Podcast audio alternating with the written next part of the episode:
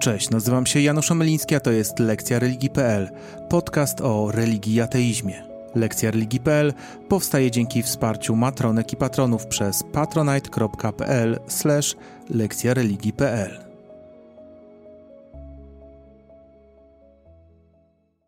Tak zwane okna życia są nielegalne i powinny zniknąć.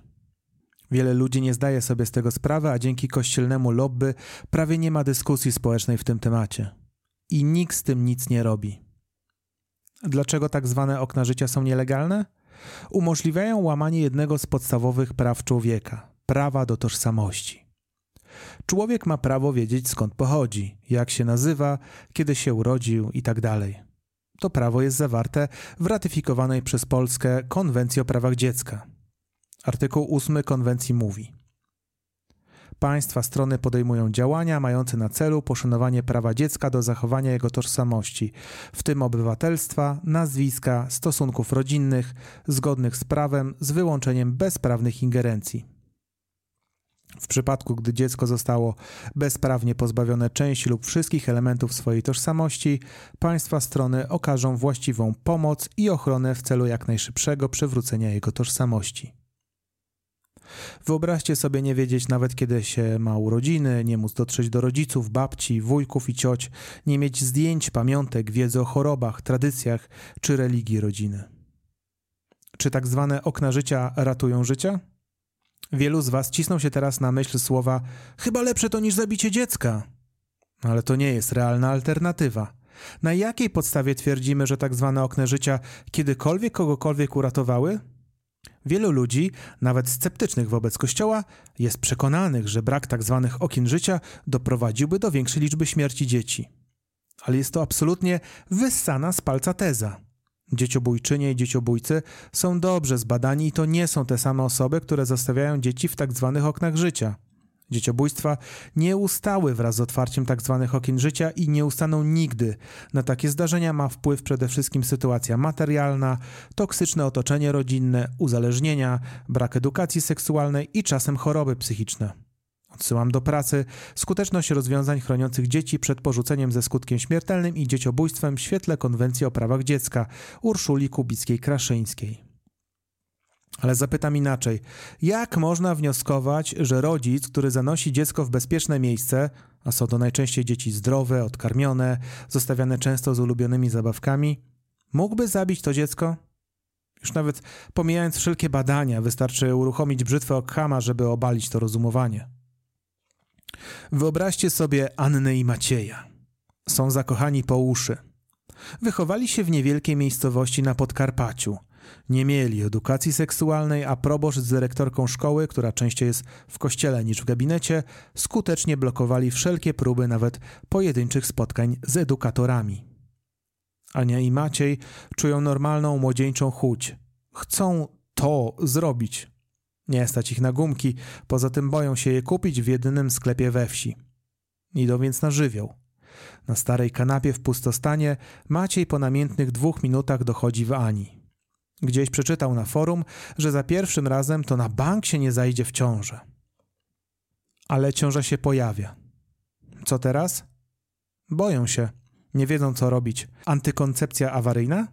No, nawet gdyby o niej wiedzieli, nawet gdyby Ania odważyła się pójść do lekarza, to i tak sumienie jedynego ginekologa w promieniu kilkudziesięciu kilometrów nie pozwoliłoby mu przepisać tabletki. Aborcja? To nie wchodzi w grę. Przecież to grzech a nawet jakby chcieli, to nie stać ich na Słowację. Ania i Maciej nie chcą mieć dziecka. No to znaczy Anna. Maciej już się zmył do roboty w Holandii i nie odpisuje na Messengerze, więc Anna tylko może się domyślać, jakie Maciej ma zdanie na ten temat. Po porodzie Anna postanawia oddać dziecko. Pakuje jego ulubiony gryzak i jedzie do Rzeszowa. Na miejscu jednak okazuje się, że okno życia jest zamknięte na czas remontu, więc Ania zabija dziecko i wrzuca je do rzeki. To oczywiście do przedostatniego zdania całkiem prawdopodobna historia, która mogłaby się wydarzyć w tym kraju. Trzeba to powtarzać raz za razem, głośno i wyraźnie. Rozwiązaniem problemu niechcianych dzieci jest łatwy dostęp do antykoncepcji, aborcji i edukacji seksualnej, pogrzebanie stygmatyzacji aborcji oraz oddawania do adopcji. Nie bezduszne tak zwane okna życia, wynalazek średniowiecza, który wrócił do Polski w XXI wieku. Co więcej, oprócz tego, że tak zwane okna życia odbierają dziecku prawo do tożsamości, przypominam, ósmy artykuł Konwencji Praw Dziecka, powodują także inne negatywne skutki. Po pierwsze, ich anonimowość wymusza wykluczenie ciężarnej z opieki medycznej na czas ciąży i porodu. To powoduje narażanie życia i zdrowia rodzącej oraz samego noworodka.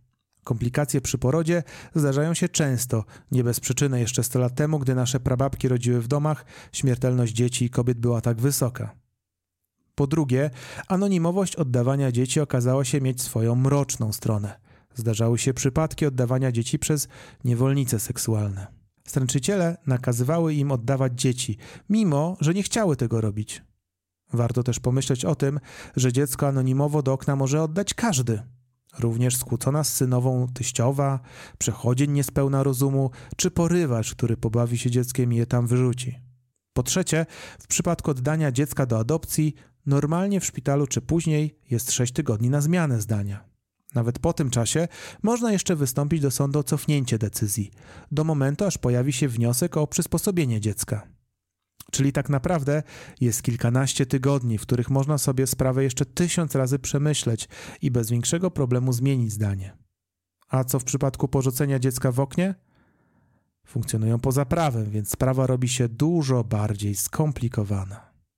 Wszystko wskazuje jednak na to, że nawet jeśli mielibyśmy idealny dostęp do edukacji seksualnej, lepsze ogólne warunki materialne, lepszą psychiatrię i walkę z uzależnieniami, lepszy dostęp do aborcji itd., tak i tym podobne, to i tak byłyby osoby decydujące się na porzucenie dzieci. Bez tak zwanych okien życia zostawiałyby je dalej w szpitalach czy ewentualnie na schodach zakonów. Czy można to zrobić lepiej? Tak, są dwie opcje stosowane na świecie. Po pierwsze, poród anonimowy. To najlepsza opcja, bo zapewnia też bezpieczeństwo kobiecie przez opiekę medyczną. Czy to też narusza prawo do tożsamości? Procedury z różnych krajów zapewniają anonimowość matce, ale rejestrują ją w spisie tak, by dziecko mogło przykład po 18 roku życia dotrzeć do informacji o osobie, która je urodziła. Jest to jakiś kompromis. Po drugie, jest też opcja safe haven. Jest zbliżona do. Tak okien życia, ale różni się tym, że dziecko jest przekazywane osobiście przez matkę. Odchodzi tu zapewnienie opieki medycznej matce, ale przynajmniej jest ona notowana w dokumentach. Skoro można to zrobić lepiej, to skąd się wzięły tak zwane okna życia i propaganda kościoła wokół nich?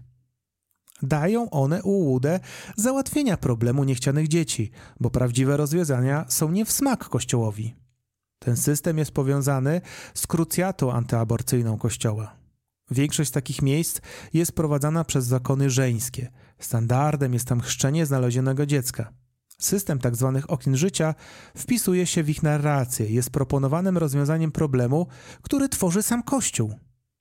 Zobaczcie, jak propaganda Kościoła jest sprytna, już zaczynając od nazwy.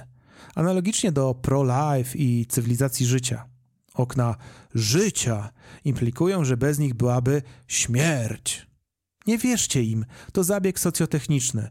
Kościół wykorzystuje to jako element większej gry, której celem jest kontrola życia seksualnego i rozrodczości kobiet. Tymczasem spójrzmy na liczby. Jak się sprawdza ten system? Pierwsze tak zwane okno życia powstało w Polsce w 2006 roku, czyli mamy już 17 lat tego procederu. Większość z 70 okien obsługuje Caritas. W należących do nich 61 oknach od 2006 roku znaleziono około 160 dzieci. Najwięcej w najstarszym, w Krakowie 25, potem w warszawskim 21, we wrocławskim 20. Tymczasem każdego roku około 800 dzieci zostaje legalnie w szpitalu po porodzie. Od kiedy uruchomiono pierwsze okno i do 2020 roku stwierdzono 92 przypadki przestępstw z artykułu 149, które definiuje dzieciobójstwo następująco. Matka, która zabija dziecko w okresie porodu pod wpływem jego przebiegu, podlega karze pozbawienia wolności od 3 miesięcy do lat 5. Te liczby pokazują nam kilka rzeczy. Po pierwsze, skala zjawiska jest niewielka, do okien trafiła garstka dzieci. Po drugie, ewidentnie jest większa podaż okien niż popyt, jeśli tylko trzy okna odpowiadają za ponad 40% wyniku. Niestety nie dotarłem do pełnych danych, ale możemy podejrzewać, że większość okien nie została użyta ani razu. Po trzecie, tak zwane okna życia nie doprowadziły do wyeliminowania dzieciobójstw. Owszem, ich liczba spada od 30 lat, zaczęła spadać jeszcze przed pojawieniem się okien, ale należy to wiązać z polepszającą się sytuacją materialną społeczeństwa, spadkiem bezrobocia itd. Tak Wciąż mamy niechciane dzieci. Wciąż pojawiają się zabójstwa czy maltretowanie dzieci większych, które do tak zwanego okna życia by się nie zmieściły. Kamil z Częstochowy, ze stolicy Matki Boskiej, który zmarł zakatowany przez ojczyma 8 maja 2023 roku, miał 8 lat. Podsumowując, tak zwane okna życia to promowane przez Kościół rzekome rozwiązanie problemu, który w dużej mierze jest tworzony przez sam Kościół. Rozwiązanie, które na wpół legalizuje coś, co łamie prawa dziecka. Brak tak zwanych okien życia nie spowodowałby wzrostu śmierci dzieci. Nic na to nie wskazuje. Musimy na zawsze zatrzasnąć tak zwane okna życia. Dzięki za uwagę. To była lekcja religii.pl. Nie zapomnij subskrybować mojego podcastu. Jeśli Ci się podobało, to pamiętaj, że możesz wesprzeć mnie na patronite.pl/lekcja religii.pl.